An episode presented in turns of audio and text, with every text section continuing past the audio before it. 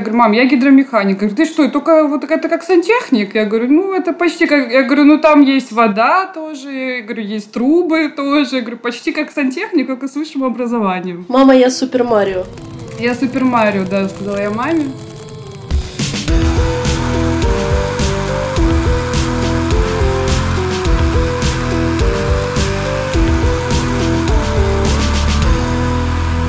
Всем привет! Это подкаст «Банная тема». А, мы с вами все тут обычно собираемся для того, чтобы обсудить, какие же проблемы бывают у людей в IT и как они их решают. И сегодня с нами, а, ну, во-первых, мы, трое ведущих. А, я Ксения Лосева, со мной сегодня Аля Белобородова. Аля, скажи привет. Привет, привет. И, соответственно, с нами сегодня Ася Вишневская. Ася, скажи привет. Привет. Привет. Вот, и сегодня у нас, я даже не знаю, это скорее не, не совсем, наверное, IT, это больше классическое просто T. А Маша Кузнецова, Маша, ты, а, я так понимаю... Гидромеханик. Вот. И ты живешь и учишься в Германии, и ты совмещаешь сейчас магистрскую, ну, магистратуру с работой. Все верно. Как я понимаю, в области медицины, так?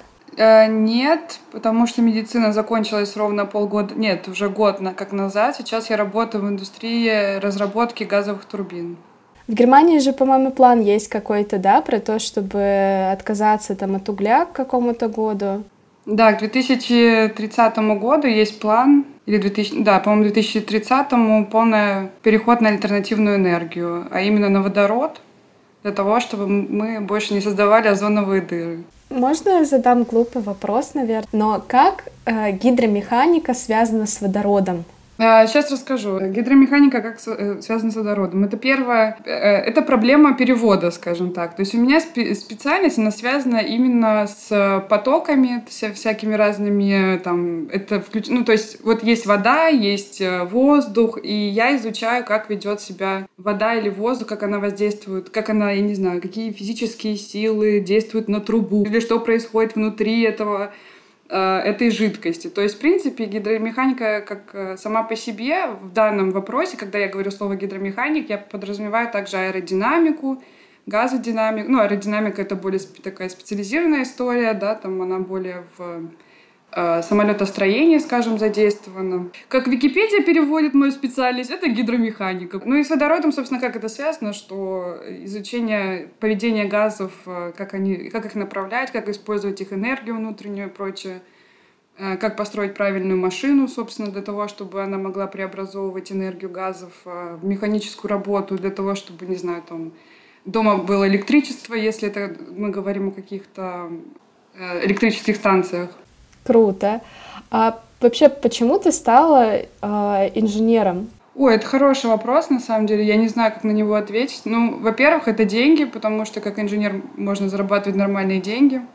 Вообще, изначально я хотела быть э, пианистом, но потом я подумала, что я не буду не буду еще одним пианистом, который портит муз- музыку. И решила, что, наверное, надо что-то еще и создавать, не только культурное, но еще что-то полезное для людей. И денег зарабатывать за, заодно. Слушай, ну я подозреваю, что для того, чтобы поступить в университет в Германии, тебе потребовалось достаточно долго готовиться еще в школе. То есть ты еще в школе такая, хочу много денег зарабатывать, стану инженером. Не, ну у меня это, скажем, э, в целом э, все очень интуитивно. Э, просто стечение обстоятельств и вселенная Господь Бог, не знаю, кто, кто во что верит, квантовая физика, захотели, чтобы я оказалась в Германии и стала инженером. На самом деле все было так, что в школе была программа изучения немецкого языка, Deutsche Sprachdiplom называется. Ну, короче, просто сертификат языковой. И там мне посчастливилось встретиться с одной учительницей, которая, собственно, предоставляла эту программу. Она сама родом из Берлина, но вот э, немцев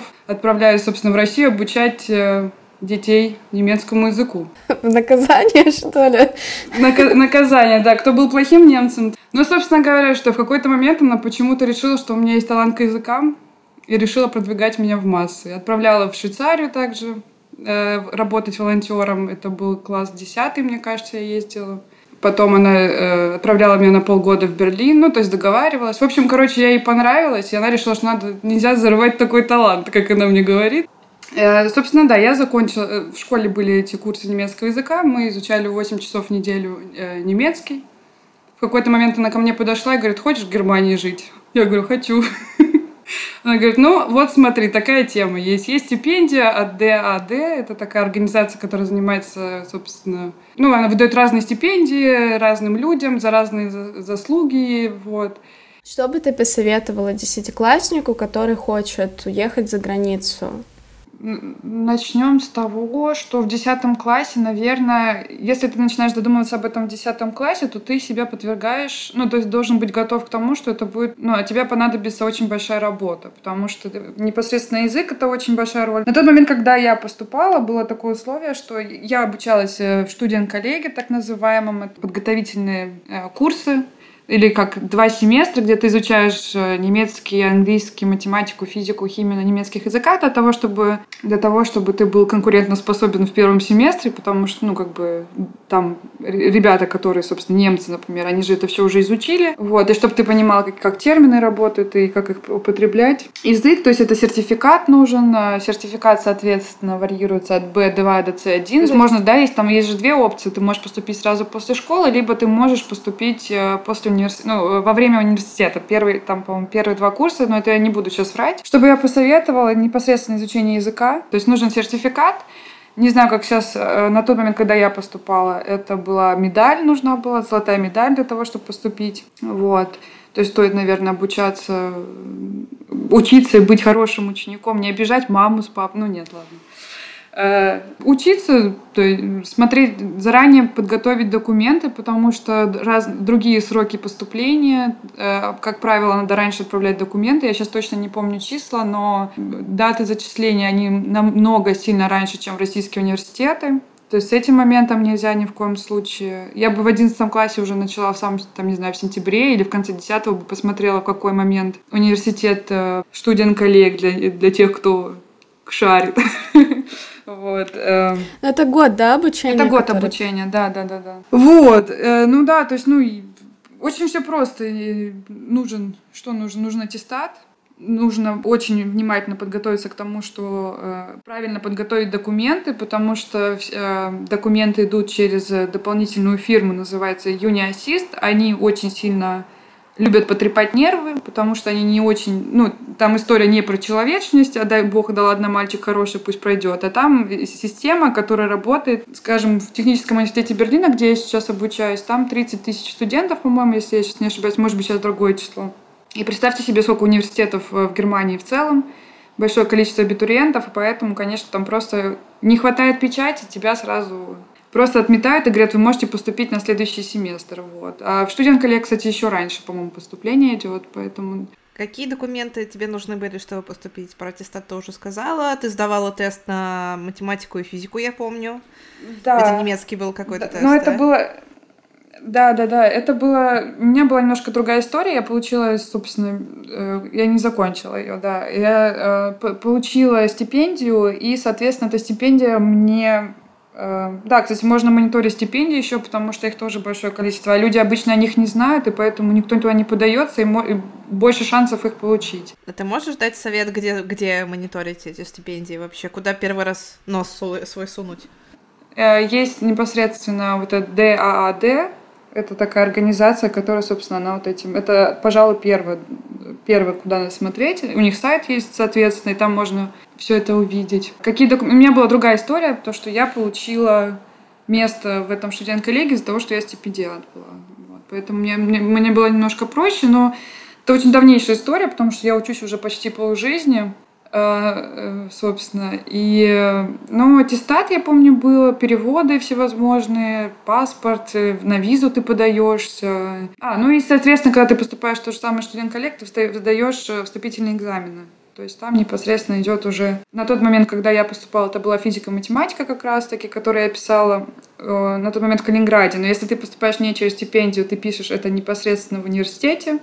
То есть надо приезжать в Германию до этого. Много денег надо для того, чтобы вот именно поступить?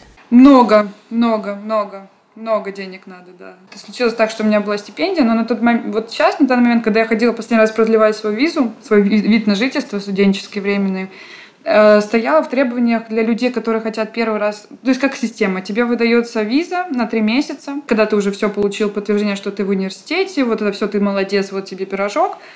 Ты приезжаешь в тот город, где ты поступил или будешь жить, э, идешь с этим в иммиграционный офис. Для этого ты должен зарегистрироваться по месту. Ну, это бюрократия немецкая, это такая. Кстати, вот это минус скорее просто Германии. Бюрократия. Ну, она везде существует, конечно, но чтобы не пожаловаться. Ты идешь, регистрируешься сначала, получаешь э, регистрацию в этом городе. До этого ты должен найти себе квартиру. Это такая тоже эпопея очень серьезная. Короче, ты везде регистрируешься, говоришь, что ты молодец, привет, я вот, вот он я, я буду жить теперь здесь. Потом ты с этими бумажками идешь в миграционный офис. И для продления, вот актуально, я смотрела последний раз, для первого продления визы, когда тебе уже выдают вид, вид на жительство, то есть у тебя не виза, а именно вид на жительство, сейчас э, э, на счете это должен быть э, какой-то блокированный счет или что-то такое, актуально 9 тысяч евро, по-моему, они хотят. То есть они рассчитывают средний минимум какой-то там, по-моему, сейчас около, он около 900 евро. Да, он около 900 евро в месяц, и, соответственно, умножаем на 12, ну, около 11 тысяч евро тебе надо на счете для того, чтобы продлили тебе визу. Ну, либо, я не знаю, там есть такое, что подтверждение, может быть, что тебе родители могут каждый день денег присылать там. Если, если вдруг что-то случится, то у тебя, у тебя есть деньги для того, чтобы первый год жизни э, за границей.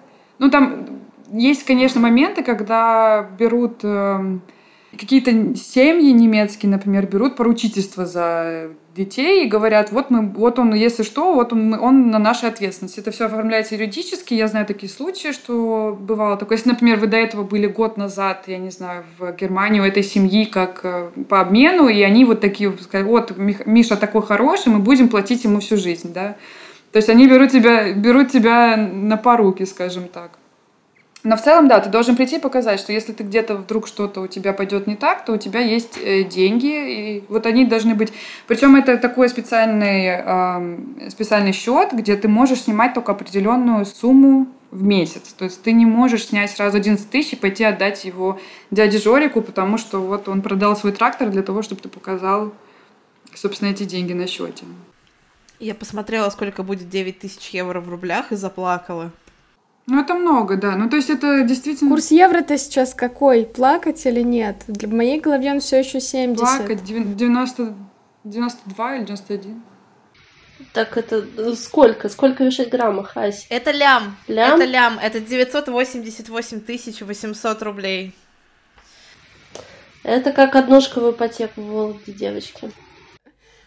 Как твои родители? То есть у тебя получается, что тебе изначально помогали родители, а теперь ты сама все это? А, ну, случилось так, что э, значит, я получила эту стипендию, это было 300 евро, если можно говорить о деньгах, в принципе, да, в этом ничего такого нет.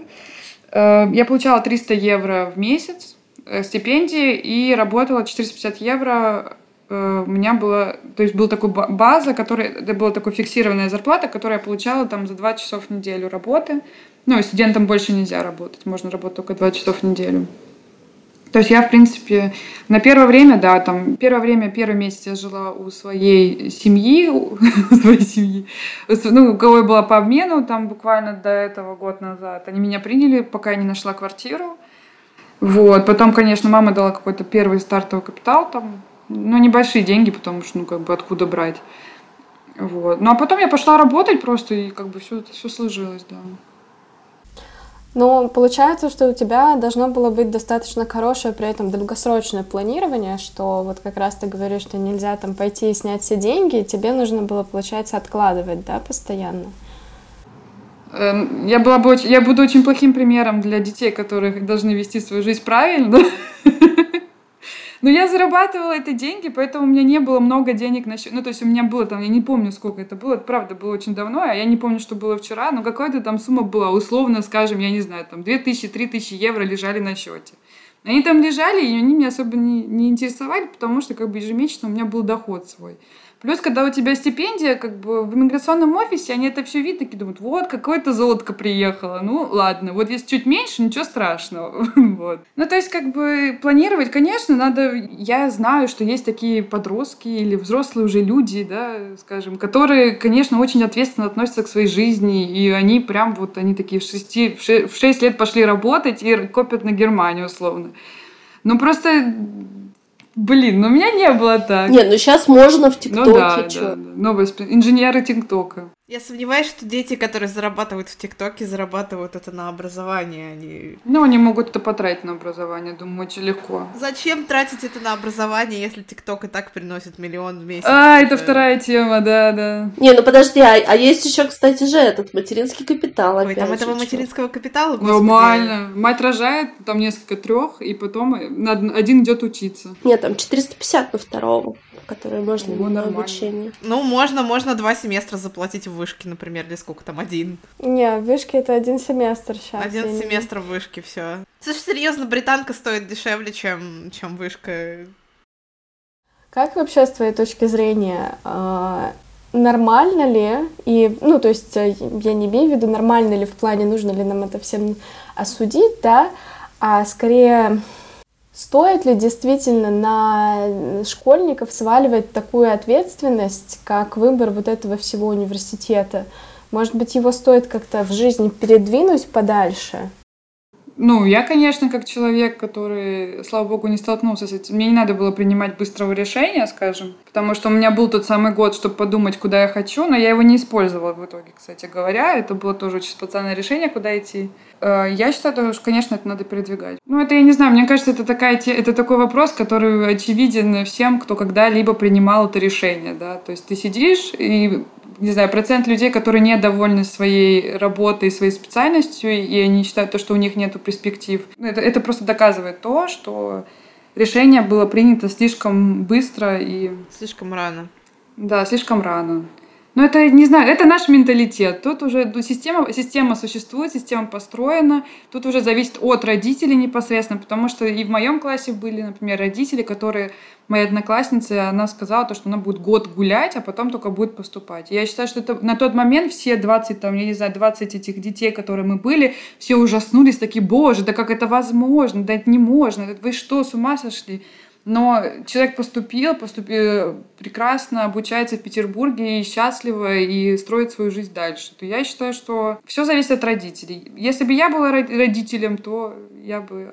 А ты бы себе, ты бы себе вот дала прошлый какой-то отпуск или там отложила бы решение? Да я так его откладывала долго, на самом деле. Ну, недолго, но как бы, да нет. Ну, я попала, в принципе, туда, куда я, хот... я могла... Я очень удачно попала. Ну, то есть, как я принимала решение, чтобы вот... Опять же, я плохой пример для тех, кто поступает, но как вот у меня это сложилось, простите меня, пожалуйста, за мою грешную жизнь, вот. Но как у меня это получилось, я не могла решить, ну, я не могла действительно решить. Вот был тот момент, когда надо было принимать решение, да, с этим у меня большие проблемы. И в какой-то момент я просто сидела перед офисом, где надо было уже сдавать, сдавать документы на поступление, и у меня первые две строки, ну, то есть там можно указывать первую специальность и вторую специальность, потому что, опять же, специальности есть, которые с ограниченным количеством мест, есть, которые не ограниченным количеством мест. И раньше можно было выбирать две, сейчас, по-моему, это они упразднили непосредственно в нашем университете. Собственно, с, называется numerus clausus — собственно, с, э, с этим э, ограничением или без ограничений. И, ну, там, по поводу без ограничения мне было как-то... Я написала, по-моему, что-то информатика была, кстати говоря. Как-то туда как-то всех брали. Я думаю, ну, наверное, меня возьмут, я такая же. Ну, плюс иностранец, плюс квоты, плюс вообще класс. Я еще училась у них в этом университете в студент-коллегии. Это тоже очень упрощает жизнь. Вот, все как я люблю. И, а первая строчка, собственно, которая должна быть, э, как скажем, при, она должна быть э, привилегирующей, вот это сложное слово, она у меня была пустая. И как-то прозвучало, ну, там, тя, мы тянули номерок, и как-то я сидела, ждала, и не могла ничего туда не написать, не могла. И просто прозвучал мой номерок, и мне надо было что-то быстро написать, и я вписала свою специальность. Она называется вообще, если переводить, физическая инженерия. Простите меня за мое ударение. Вот, если переводить, да, то есть это, в принципе, специальность ни о чем. Там ты выбираешь вообще, кем ты хочешь. Ты можешь сам себя сформировать как инженера, на самом деле. Там выбор специализации от гидромеханики до технической акустики, переходя через э, не знаю, физику твердых тел и прочее. Ну, то есть, как бы там можно сам себя сформировать. То есть, это было очень спонтанное решение, и я не думаю, что... Ну, мне дался год, да, то есть, у меня был, по сути, год, чтобы почитать, посмотреть, понять, что я за птица, и что я в итоге хочу рисовать, и вообще, чем я хочу зарабатывать. Но я этим годом не воспользовалась. Но у тебя же уже было, ну, представление о том, в какую, в какое направление, как бы, общее ты пойдешь, что ты, что ты в техническое, что ты пойдешь. Ну, это как вот быть скульпту... Э, скульптором и, э, типа, выбирать между, ну, как, я буду скульптором, а что ты будешь делать? А ты не боялась как раз, вот ты говоришь, что у тебя много э, увлечений, и ты там, ну, еще до записи говорила, что тебя часто там кидает, ты спонтанные решения принимаешь. Не боялась, что это окажется таким же спонтанным решением?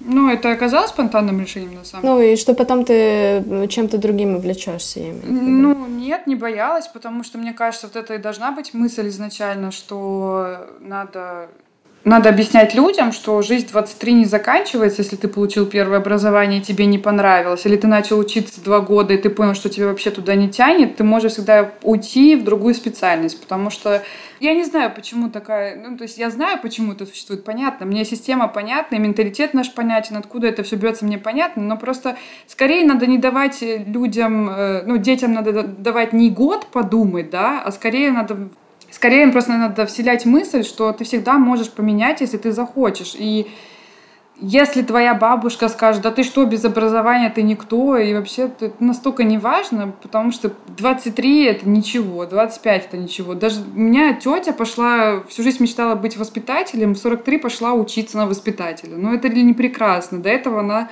у нее образование, она какие-то микросхемы паяла. Ну, то есть это все очень здравые мысли, на самом деле. Просто, опять же, возвращаясь к разговору про, про менталитет, у, у нас все очень э, пан или пропал, грубо говоря, что ты вот сейчас принимаешь, тебе, во-первых, нужно принять это решение быстро, пока ты 11 класс заканчиваешь. Ты мог взять этот гэп year, потому что ты что, у тебя же мозги скиснут, ты не сможешь потом поступить, тебе нужно поступать сейчас. А во-вторых, если ты уж поступил, то будь добр, закончи. И типа, вот эти две истории для меня, например, сложились в, в абсолютнейшую катастрофу, потому что я хотела и взять gap year, и уйти там после второго курса, и я не сделала ни того, ни другого. И, и в итоге, короче, все равно занимаюсь не тем, на что я училась. Ну, это частая история, да. Поэтому мыс- мысли очень здравые по поводу я на всякий случай как раз хочу сказать э, людям, которые, возможно, там в этом или в следующем году заканчивают и собираются поступать. Ваши экзамены ЕГЭ действуют не только в течение следующего года, они действуют несколько лет и заканчиваются э, только через несколько лет. И плюс, что если вы не заканчиваете какое-то образование, отчисляетесь из университета, а если вы были, ну, то есть на бюджете, то вам этот бюджет не засчитывается по российскому законодательству, насколько я знаю. А, ты можешь один раз поступить, а, ты можешь один раз закончить бюджет, не, оп- не оплачивая образование, соответственно, но ни одно, ну, как бы незаконченное высшее не считается, соответственно, можно поступать на бюджет сколько угодно раз, бросать, не заканчивать, а, и вас попросят заплатить уже только за второе высшее образование, если вы закончили первое. Я добавлю сейчас уже, как бы, вот я открыла интернет, э, чтобы минутка проверенной информации точной. А, результаты, результаты единого государственного экзамена действительно 4 года, следующих за годом получения таких результатов. Это первое. Второе. Если вы поступаете в университет, поступаете на бюджет и с него реши, решите уйти, у вас есть право, по-моему, в течение 10 лет перепоступ, ну, поступить и продолжить этот, это образование, если вы поступаете на коммерческое отделение, соответственно, у вас есть после того, как вы ушли, э, там, забрали документы, у вас есть возможность восстановиться, вернуться в течение пяти лет на ту же программу и закончить это образование. Поэтому ничто не терминально, ничто не, не навсегда, нет ничего плохого в том, чтобы взять паузу и подумать вообще о жизни. Единственное, по поводу ЕГЭ, можно я уточню еще то, что я все-таки считаю, что я как человек, который очень долго учится, именно по этому принципу, дай-ка я подумаю, а кто ли я выбрала, я хочу сказать то, что ЕГЭ все равно надо сдавать сразу после школы. Вот. Если что, потом пересдавать. Я не знаю, есть такая опция или нет. Вот. Можно. Всегда да, можно. тогда потом надо сдавать сразу, потому что есть такая народная мудрость, дорогая ложка к обеду, потом уже просто действительно скисает, и потом очень лень. И очень тяжело. Ну, они четыре года действуют, как мы только что узнали, да, поэтому, ну, четыре года это более чем достаточно чтобы даже поступить, два года поучиться, понять, что это не то, и перепоступить в другое место.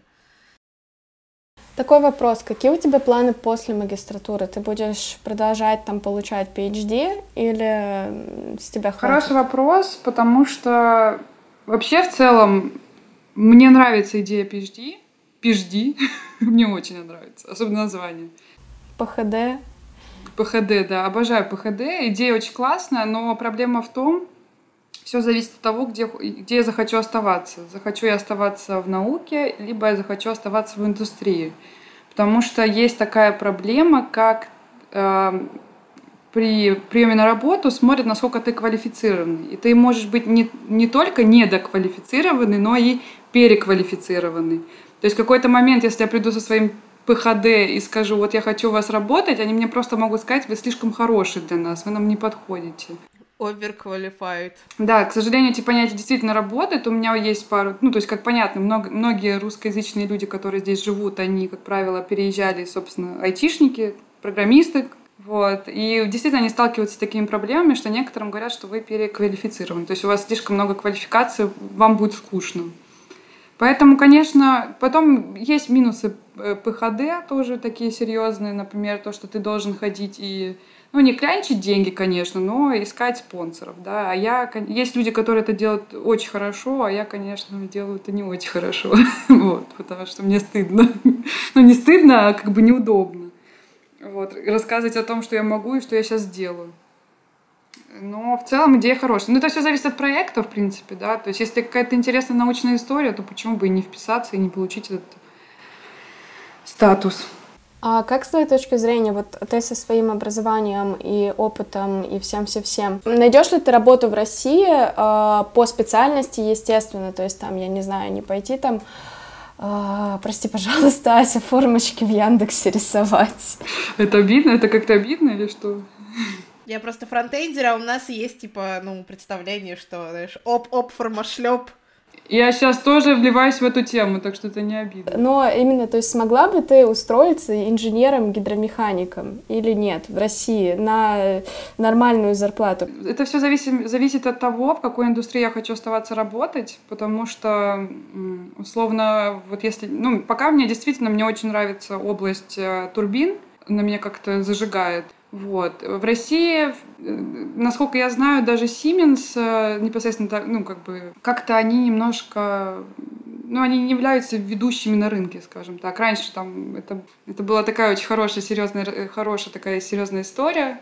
Сейчас, как я слышала от других инженеров, у меня был курс по паровым турбинам, собственно, и там я рассказывала то, что один инженер, что, собственно, к сожалению, в Петербурге, который Siemens, он уже не считается таким э, как бы крутым, как это было раньше. То есть наверняка я бы нашла, я могу найти работу, но все-таки, если ты хоть, как мне кажется, если есть возможность эм, оставаться там, где больше шансов э, на развитие непосредственно. Ну, то есть это зависит, опять же, да, это зависит от того, куда, какая будет, какое будет предложение. Если предложение будет хорошее, и мне будет очень интересно, то почему бы и нет, и даже на меньшие деньги. Ну, работу, я думаю, найти можно, да.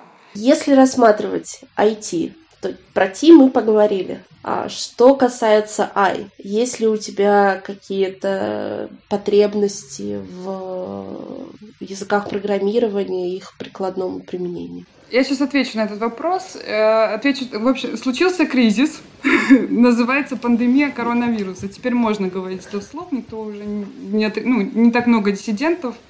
Я потеряла работу, потому что бары закрылись, собственно. Я начала искать какую-то работу. На тот момент я подумала, то, что семестр до этого я подумала, что надо пойти посмотреть, что такое машин learning, собственно, потому что ну, что-то как бы хочется и мир вроде захватить, и что-то как-то как уже, ну, неприлично. Вроде уже инженеры. И чтобы это сделала нейросетка, а не ты, да? Да, ну как-то неприлично, а то меня бы захватит, а я не пойму, о чем они говорят. Э, то есть непосредственно в учебе мы изучали такие языки программирования, как C, MATLAB, то есть, ну, это такие вещи, которые часто применяются, и они, в принципе, очень сильно упрощают жизнь инженера. В том числе изучали на, на, в основах это э, CFD, это Computer Fluid Dynamics, или как-то так переводится.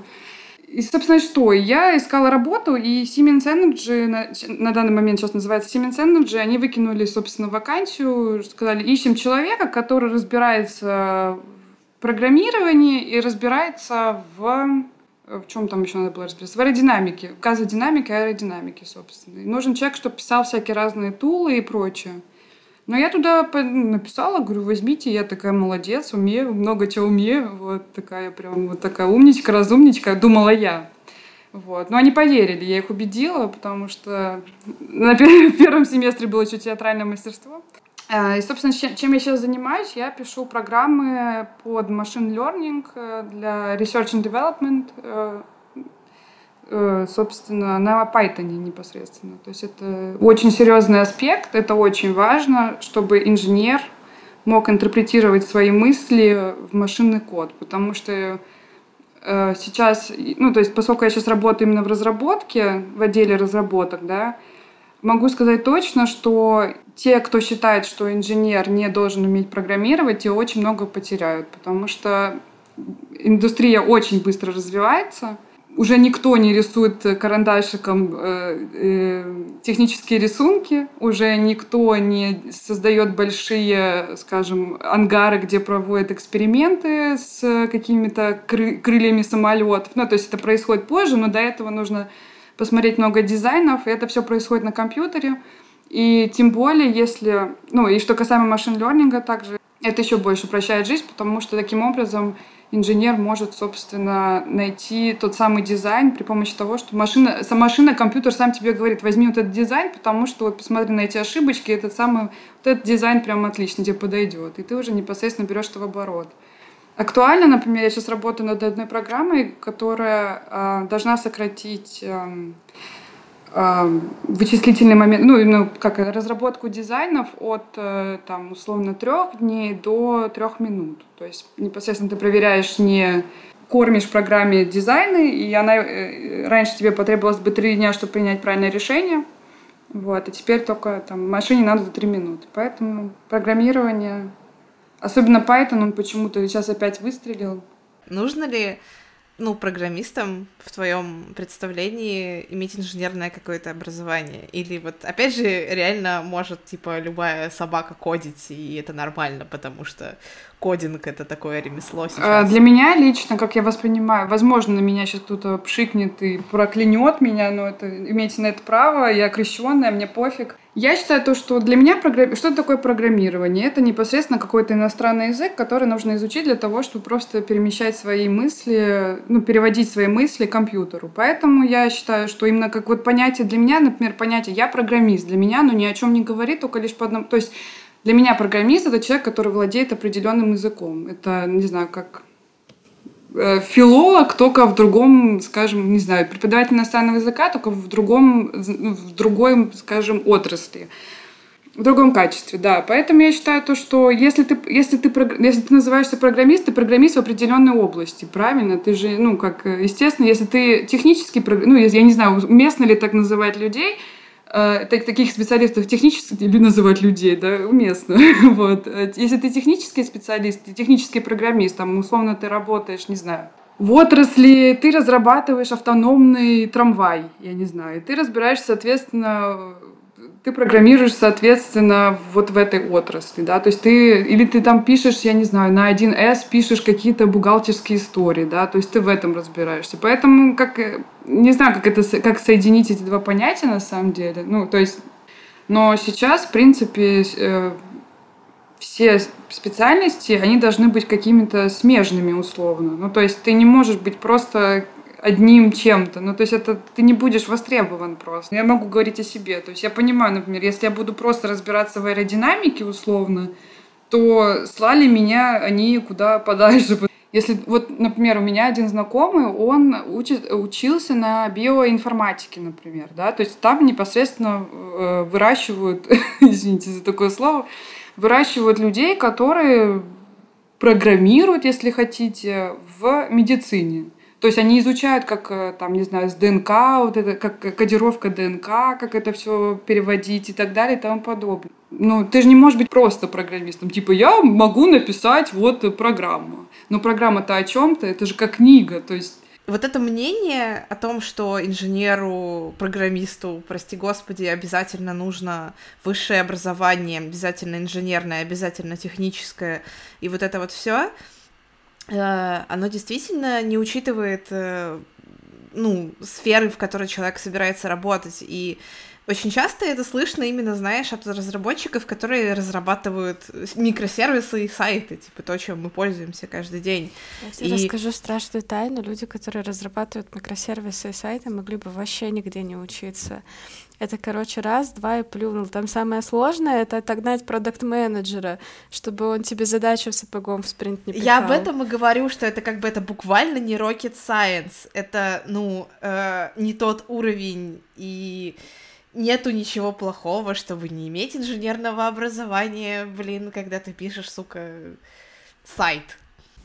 Слушай, ну с одной стороны, вот я с тобой согласна, с другой стороны, да, то есть, ну, как бы, я говорю, меня долбили как бы с самого начала, вот самым классическим вообще образованием, а, которое было, типа, берешь, имплементируешь на C, потом идет у тебя фортран, и там программирование вычислений, ты сидишь и считаешь эту функцию косинуса с погрешностью, чтобы она не улетела там в какие-то значения. Я как бы, когда это сама проходила, я такая, ой, да нафиг, потому что большинство вещей, которые я в университете якобы узнала, до меня они доперли только с пару лет спустя, когда я просто а, мне не спалось, и я о чем-то думала, и у меня мозг как бы переключился на воспоминания травм детства.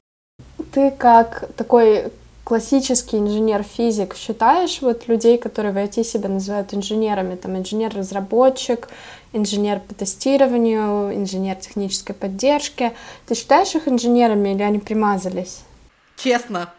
Ну, это такой вопрос, на самом деле. Мне кажется, это все так не важно, на самом деле, кто как себя называет. И если рассматривать... Э, ну, то есть, понятно, позиция очевидна, что... То есть для меня это абсолютно не важно. Я считаю, что все, кто хочет называть себя инженерами, имеют это абсолютное право, потому что, ну, так это называется. Непонятно, что такое классический инженер – вот. Для какого-нибудь, не знаю, 50-летнего инженера я тоже такая, типа, вот, тогда все на компьютере делает, не рисует в автокаде, да что... Ой, на... Ой типа не на автокаде, а не рисует карандашком. Поэтому я считаю, что это такое очень... Но это битва известна, да, когда люди, которые, типа, изучают, как строить машину, что они говорят, нет, да ты, ты же этот, как его, ты в ар пишешь, не знаю, там, ты, блин, ты не инженер, ты говно извините. Я считаю, как люди хотят себя называть, так пусть они себя называют. Если философ хочет сказать, что он инж... или психолог хочет сказать, что он инженер, инженер душ, ради бога. Меня это не оскорбляет. Маш, может быть, если у тебя есть какие-то конкретные вещи, которые бы ты хотела сказать на твое послание миру, да. Мое послание миру. А, прорекламировать себя, э, я не знаю, использовать техники НЛП, что угодно. Используй нас, короче, как площадку для высказывания. Ну, это тяжело. Ну, не знаю, мой месседж миру, типа, да? Мой месседж миру, то чтобы люди, собственно, не зацикливались на моментах э, того, что о них подумает общество, как правильно и неправильно поступить, если это все в рамках закона, конечно, да. То есть, если в итоге ты хочешь э, быть инженером, но потом тебе не понравился, и ты решил стать каким-то артистом, да ради бога. Тиктокером. Потому что жизнь, да, рокером, жизнь одна, и в итоге она закончится так быстро, что потом можно будет только сидеть и жить не успел. Что ты так и не стал тиктокером. Ну и побольше, как сказать, побольше внимания своим внутренним ощущениям все-таки. Это очень важно, и это прямой путь к тому самому счастью. Аминь. Аминь, да. Господи, ужас какой. Я, я постарела, я постарела сразу после этих слов. Ну что ж, тогда, Маша, спасибо тебе большое, что ты была с нами все это время. Вот. А, мы, дорогие зрители, слушатели, если быть очень точнее, я что-то Екатерина Шульман пересмотрела и а, думаю, что я Екатерина Шульман теперь. Спасибо вам большое. Всем пока. Так вот, мы, дорогие слушатели, на этом с вами прощаемся. А, я напоминаю, что, что с нами сегодня была Маша Кузнецова, которая переехала в Германию и работает сейчас э, в очень сложной сфере, которая связана с газом, водородом и тем, чтобы Германия перестала э, скажем так, сократила свой э, углеродный след, или как он там называется. Мы с вами тоже все прощаемся. Я, э, Аля и Ася, мы с вами прощаемся. Вот, а, я напоминаю, что у нас есть что? У нас есть чат в Телеграме, куда вы можете в любой момент добавиться, если перейдете по ссылке в описании. У нас есть э, наш аккаунт в Твиттере, куда вы тоже можете в любой момент перейти по ссылке в описании и подписаться на него. Кроме этого, у нас есть, у нас есть э, Patreon, э, в котором за деньги вы можете послушать какие-то экстра, которые были вырезаны из выпуска э, или еще что-то. И что у нас еще есть? Что у нас еще есть? У нас есть еще что-то? Только наша безграничная любовь и котики.